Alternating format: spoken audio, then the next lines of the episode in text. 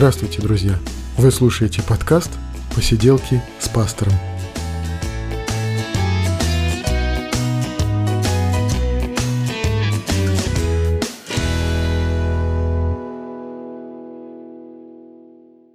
Девятый выпуск подкаста. И сперва о новостях. Вот я дочитал Библию по годовому плану чтения Библии – интересный для меня опыт, потому что раньше я не читал Библию по плану, читал Библию так, как вот мне заблагорассудится. Но что могу сказать о чтении Библии по плану, а, по годовому плану? Хороший опыт, он заставляет отнестись к чтению более обязательно. И если пропустил, приходится наверстывать. Это неплохо, это хорошо.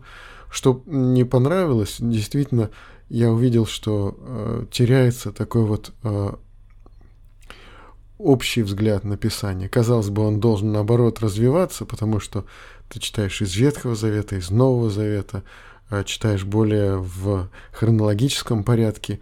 Этот э, порядок, можно сказать, более уточнен по сравнению с тем, как расположены книги э, в Ветхом Завете, допустим, не совсем по хронологии. Там они в тематическом порядке разложены. Но новичку, допустим, я не стал бы советовать читать Библию по плану. Я бы советовал все-таки читать, например, начинать с Нового Завета, читать Евангелие по возможности за один раз целиком прочесть. И такие сложные книги, как, допустим, «Послание к римлянам», и остальные послания апостола Павла по возможности читать за один раз, уже не э, перескакивая, там, скажем, с Ветхого Завета на Новый, снова возвращаясь потом в Псалмы, а лучше взять э, одно послание или одно Евангелие и прочесть за один раз, а потом, может быть, вернуться к нему же и прочесть еще раз или прочесть какие-то отдельные отрывки, которые вот запомнил. То есть вот так я советовал бы делать, э, скажем, тому, кто не очень хорошо знаком с Писанием. Что еще из новостей? Для этого подкаста я э, создал телеграм-канал. Теперь я выкладываю подкаст еще и на канале в Телеграм. Я дам ссылочку э, в комментарии к этому подкасту. Но все-таки призываю вас, друзья, пользоваться пока тем же способом выкачивания подкаста, каким вы и пользовались. То есть пользоваться либо iTunes, либо э, сайтом Podster.fm. И если вы пользуетесь iTunes, то прошу вас, друзья, зайдите, э, поставьте то необходимое количество звездочек, которые вы считаете нужным. То есть, чтобы были оценки, давайте комментарии к подкастам, к выпускам или целиком к, к этому э, подкасту, потому что важны комментарии. И еще то же самое хотел бы сказать о группе в Фейсбуке. Э, важны комментарии, важны предложения – может быть, э, вас интересует какая-то тема конкретная, которую стоило бы обсудить в этом подкасте. И тоже предлагайте темы, э, задавайте вопросы, и мы будем говорить о том, что вас интересует. Вот это, мне кажется, очень важно. Мне хотелось бы, чтобы вокруг этого подкаста сформировалось такое сообщество. Не просто люди, которых вот взяли и поместили в эту группу, но заинтересованные люди, которые могли бы э, также участвовать в создание этого подкаста своими вопросами, своими замечаниями и комментариями. Вот это было бы очень ценно, очень важно для меня.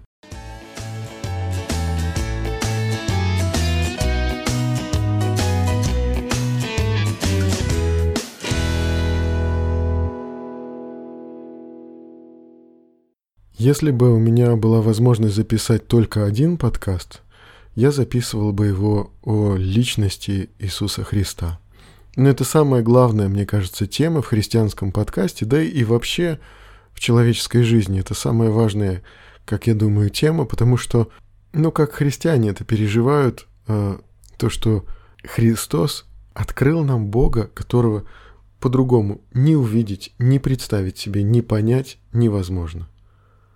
И вот о Христе можно раз, рассуждать либо с точки зрения веры, либо с точки зрения истории. Но если даже мы рассуждаем о Христе только с точки зрения истории, то, будучи честными с самими собой, мы все равно приходим к тому, что о нем можно рассуждать только с точки зрения веры.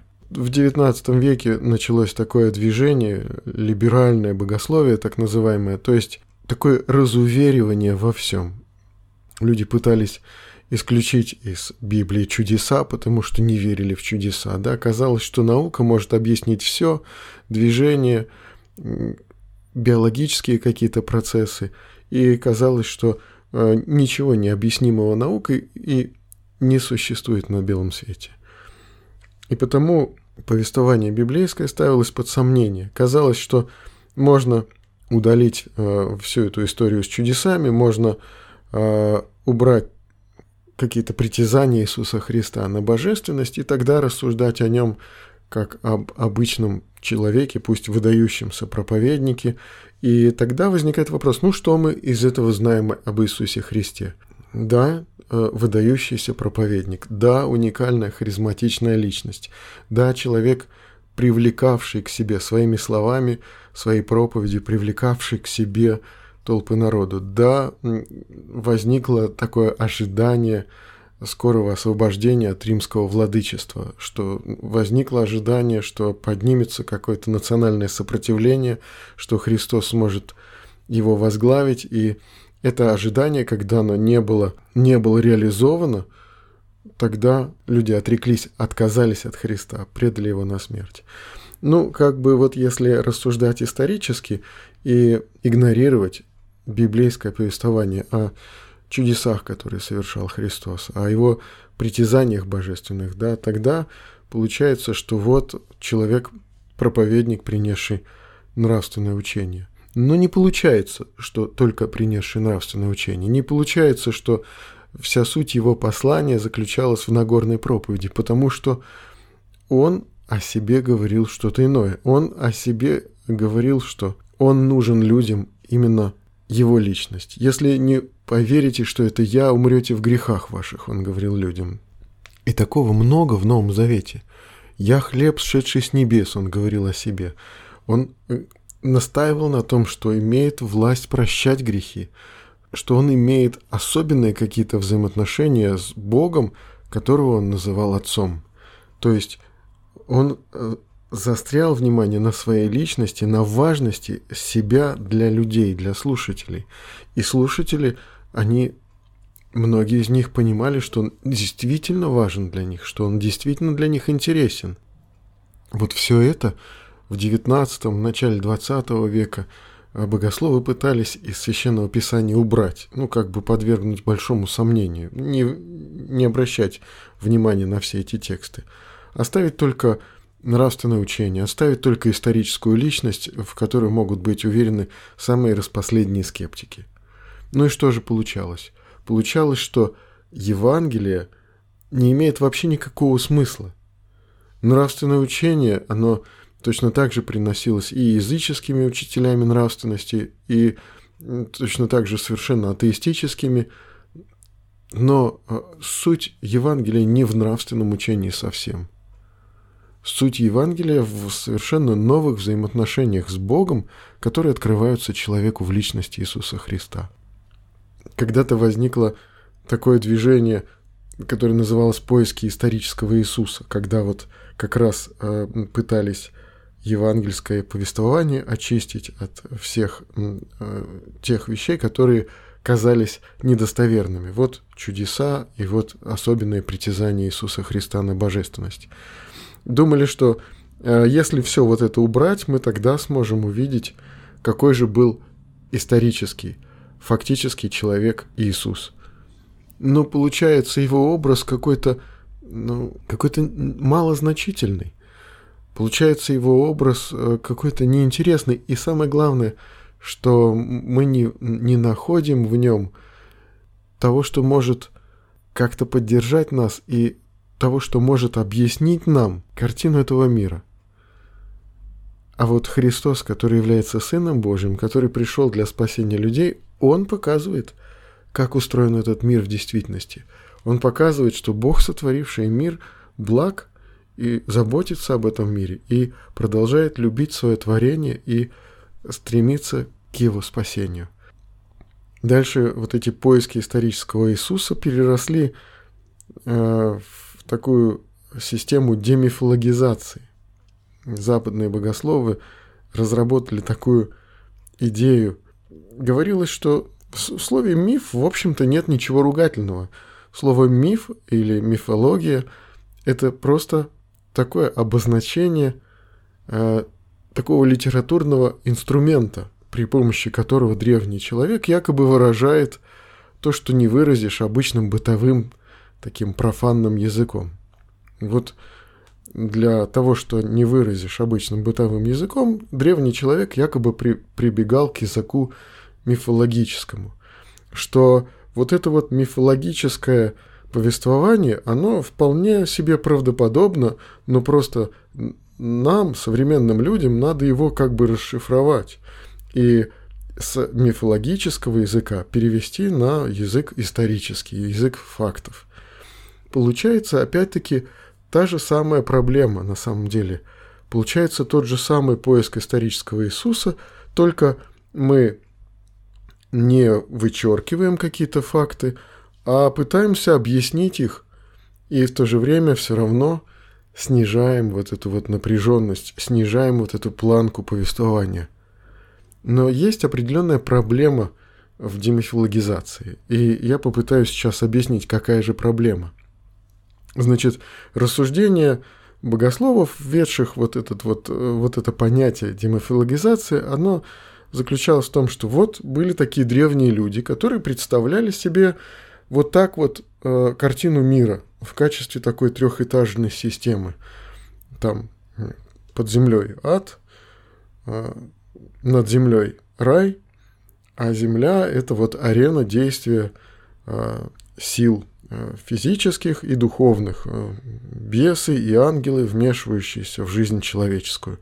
Вот якобы древние именно так представляли себе картину мира. И представляли они ее себе именно так, потому что не могли выразить ее по-другому. У них не было каких-то научных понятий, поэтому они изъяснялись языком мифологии.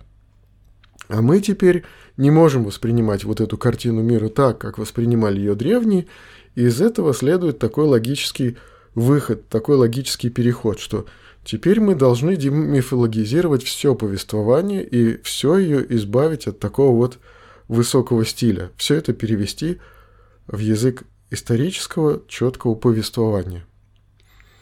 Но проблема в том, что читая Библию, я не нахожу, что у древних людей была вот именно такая картина мира. Проблема в том, что о том, что находится у людей под ногами, о том, что окружает их, о том, что они видят, они не нуждались в том, чтобы писать мифологическим языком. Более того, древние иудеи, которые являются как раз авторами Писания, они вообще не имели представления о загробной жизни. Они не знали, какова такая загробная жизнь. Это уже понятие стало как бы продуктом христианской веры – на самом деле в иудаизме очень такое расплывчатое понятие о загробной жизни, практически можно считать, что этого понятия и вовсе у них не было. То есть то, чего они не знали, то, что им не было открыто, они никак не выражали. И не нуждались для этого ни в каком мифологическом языке. Более того, ну были герои, например, Александр Македонский. Претендовал на то, чтобы его считали божеством. Юлий Цезарь многие императоры римские, да, но, тем не менее, повествование о них было сугубо историческим. И древним людям не нужно было никакого мифологического языка для того, чтобы рассказать о подвигах этих людей. Но не нуждались они в этом. Проповедников было достаточно вокруг древних людей. И рассказывать о выдающемся, пусть даже гениальном, сверхпопулярном проповеднике – языком мифологического повествования не было никакой нужды. Достаточно было написать, что ну это выдающийся проповедник, ну его расслушают разину рты, что он такой прямо убедительный, так всех просто воодушевляет. И это могли написать о любом выдающемся проповеднике. Нет нужды для этого использовать язык мифологии. И однако же о Христе евангельские авторы пишут – о его чудесах, о его притязаниях на божественность, о том, что он так важен для нашего спасения, для нашего познания Бога и Отца. То есть получается, что евангельские авторы используют вот этот вот язык, но они не нуждаются в нем для того, чтобы разъяснить что-то э, из бытовой жизни. Они нуждаются в нем только в том случае, если они действительно хотят сказать то, что они сказали. И потом, очень важно, что э, эти люди, которые писали евангельское повествование, авторы Евангелий, Деяний апостолов, авторы посланий, они своей жизнью фактически подтвердили свою убежденность. Они так были убеждены э, в божественности Иисуса Христа. Для них так важны были его чудеса, и они настолько в него уверовали, что они готовы были отдать за него жизнь и отдали за него свои жизни. Вот что важно. То есть, что эти люди подтверждали то, во что они верят, своей жизнью. Они прежде всего оставили свое вот имущество, там, хозяйство, свои какие-то работы, дела, интересы и последовали за Иисусом Христом. Став его последователями, они несколько лет непосредственно с ним обращались в непосредственной близости, общались с ним, лично наблюдали за ним, учились у него. И после его распятия они, тем не менее, не разуверились, не вернулись к своим прежним делам, но стали его проповедниками. Почему? Ну, только потому, что он воскрес, и это стало для них явно, и это стало свидетельством для них. Мы можем увидеть в Новом Завете, как изменилась их жизнь. Мы можем увидеть, как они переосмыслили то, что они увидели. И мы понимаем, что именно воскресение Иисуса Христа, оно так повлияло на изменения в жизнях апостолов. Вообще а, представлять себе древних людей, людей первого века, такими необразованными, такими наивными, вот как раз это и есть наивно. Они действительно были образованными людьми. Большинство свободных людей получало образование. Большинство свободных людей древны, древности первого века умели читать и писать. Потому что они были свободными, они были налогоплательщиками, многие из них были собственниками, имели в собственности землю и должны были платить налоги за эту землю. То есть нормально было, что древний человек образован. Представлять его таким наивным и таким темным, но это скорее средневекового человека надо было представлять наивным, темным, необразованным и суеверным. Древние люди не были такими. И потому я уверен, что Древнему человеку не было нужды обращаться к мифологическому языку для того, чтобы записать то, что с ним происходит. Если только это не действительно чудесные какие-то события. И вот как сам Христос воспринимал себя, что сам он говорил о себе, то вот это нам может быть очень интересно. Но Христос о себе а, не настаивал, знаете, так как вот а пришел бы и стал бы проповедовать о том, что он Сын Божий. Наоборот, он как-то старался это скрыть и как-то так показать это людям, чтобы не привлекать их насильно, против воли, как бы давая возможность людям узнать его и самим сделать этот вывод – Интересный момент один есть, когда к Христу приходит молодой человек, обеспеченный, богатый человек, и задает ему вопрос, «Учитель благий, что мне сделать, чтобы иметь жизнь вечную?» На что Христос ему отвечает, «Что ты называешь меня благим? Никто не благ, как только один Бог». Тут же этот текст берут и, кричат, вот он не считал себя Богом, хотя в действительности э, тут скорее является вот этот текст таким как бы уточнением – что или ты называй меня Сыном Божьим, и тогда благим, или всего лишь учитель, и тогда не надо никаких регалий.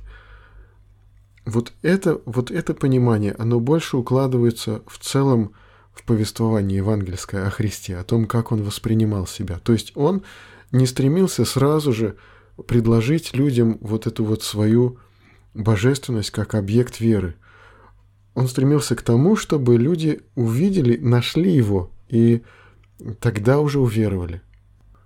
Мне сейчас хочется прочесть, э, как э, такой русский философ Сергей Николаевич Трубецкой, он говорил о Христе, о его собственном вот восприятии себя. Если у других верующих и носителей духа, не исключая величайших пророков и апостолов, сознание Бога связывается с неизбежным сознанием человеческого несоответствия, немощи и нечистоты, иногда даже с сознанием противоборства человеческой природы, то в нем – Отсутствует всякий признак противоречия, всякая тень ощущаемой дисгармонии между божественным и человеческим, несмотря на то, что никогда и нигде божество не осознавалось в такой глубине правды, добра и нравственной святости, в таком безмерном могуществе. В других религиозных гениях мы замечаем особенно глубокое сознание греха. При самой совершенной человеческой святости и чистоте такие люди глубже других – сокрушаются в своем грехе, являя примеры покаяния. Даже там, где они веруют в совершенное прощение, очищение, они именно потому проповедуют его с такой ликующей радостью, что они более других ощущают в нем потребность, более других тяготятся нравственной преградой, отделяющей их от Бога, в которого они веруют. Тот, кто знаком с историей духовной жизни, кому знакома та тяжелая борьба с миром и с Богом, тот нравственный разрыв, тот крест, который переживали в себе самые чистые, самые лучшие из людей, которых мир был недостоин, тот сразу поймет разницу между ними и Иисусом.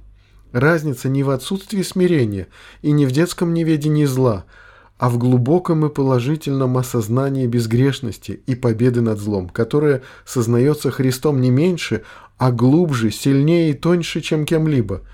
Нельзя судить строже, чем он, всякую тень нечистоты, всякий помысел, всякое дурное слово или движение души. Для него нет греха, который не был бы достоин суда с его гиеной – но по отношению к себе он сознает всякое зло как нечто, безусловно, внешнее и чуждое, как сатану или богопротивное начало. Он проповедует покаяние и прощение, но сам нигде не кается и не молится о прощении. Он сам и прощает, и судит, вяжет и разрешает. Вот такая вот цитата из э, русского философа Сергея Трубецкого. Это книга его «Учение о логосе в его истории». Это его докторская диссертация по философии – и вот э, в Библии есть такая фраза, что Бога не видел никто никогда. Единородный Сын, сущий в недре отчим, Он явил. То есть Христос показал, объяснил нам Бога. И более того, конечно, мы знаем о Христе не так много из Нового Завета, из Евангелий. Но Новый же Завет говорит нам о том, что у верующего человека устанавливаются какие-то личные взаимоотношения с Богом через Иисуса Христа – какие-то личные взаимоотношения с Иисусом Христом. И вот здесь это очень важно, что верующий человек, он узнает Бога через Христа, и он может находиться вот в этом вот в общении с Богом, вот через молитву, через чтение Священного Писания, находиться в этом общении с Богом. Действительно, встреча человека с Богом происходит в молитве. Тогда возникает вопрос, ну как найти эту, как, как, как пережить эту встречу? Мы видим только один ответ на это. Действительно надо размышлять о Христе, действительно надо искать Его в Писании, действительно надо искать Его в Новом Завете. Вряд ли стоит ожидать от себя, что вот, ну вот у меня сразу же может возникнуть вера, потому что мне так захотелось. Скорее, эту и веру-то надо в себе обрести, в себе найти ее, читая Новый Завет, читая Евангелие, размышляя и молясь. Вот молитва, она может э, следовать даже прежде веры. То есть человек читает, размышляет, ищет и молится. И впоследствии, как результат, у него формируется вера, которая дает ему эти личные взаимоотношения с Богом через Иисуса Христа. То есть это знакомство, настоящее знакомство с Иисусом Христом. Когда-то к Христу подошел человек, спрашивая его, «Рави, где живешь?» Христос говорит этому человеку, «Пойди и посмотри». И то же самое может происходить в жизни современного человека. Еще очень важно, э, смерть Иисуса Христа, его распятие не было случайностью. Он знал, на что идет, он думал об этом, он говорил об этом ученикам, и как о своей смерти он также предупреждал их о своем будущем воскресении. Он знал, что воскреснет. Это не значит, что смерть это далась ему легко – он не желал этой смерти, хотя он понимал, что, как э, говорил в молитве, однажды «на сей час я и пришел», то есть ради этого и, и была вся его земная жизнь.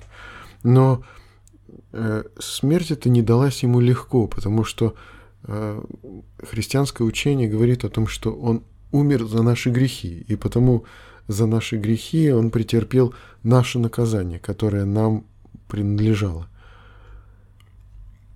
И мы верим, что он воскрес.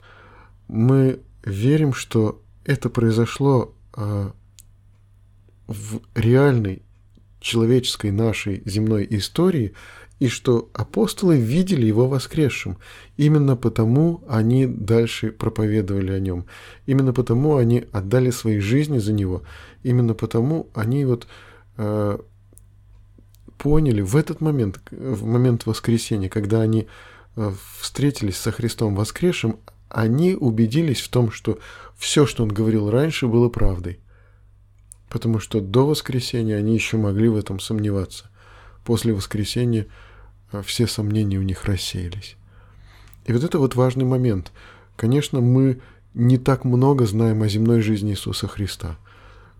И Евангелие в основном сосредотачивается вот на этом. Путь Иисуса в Иерусалим, Его смерть на кресте и Его воскресение. Вот это самое важное.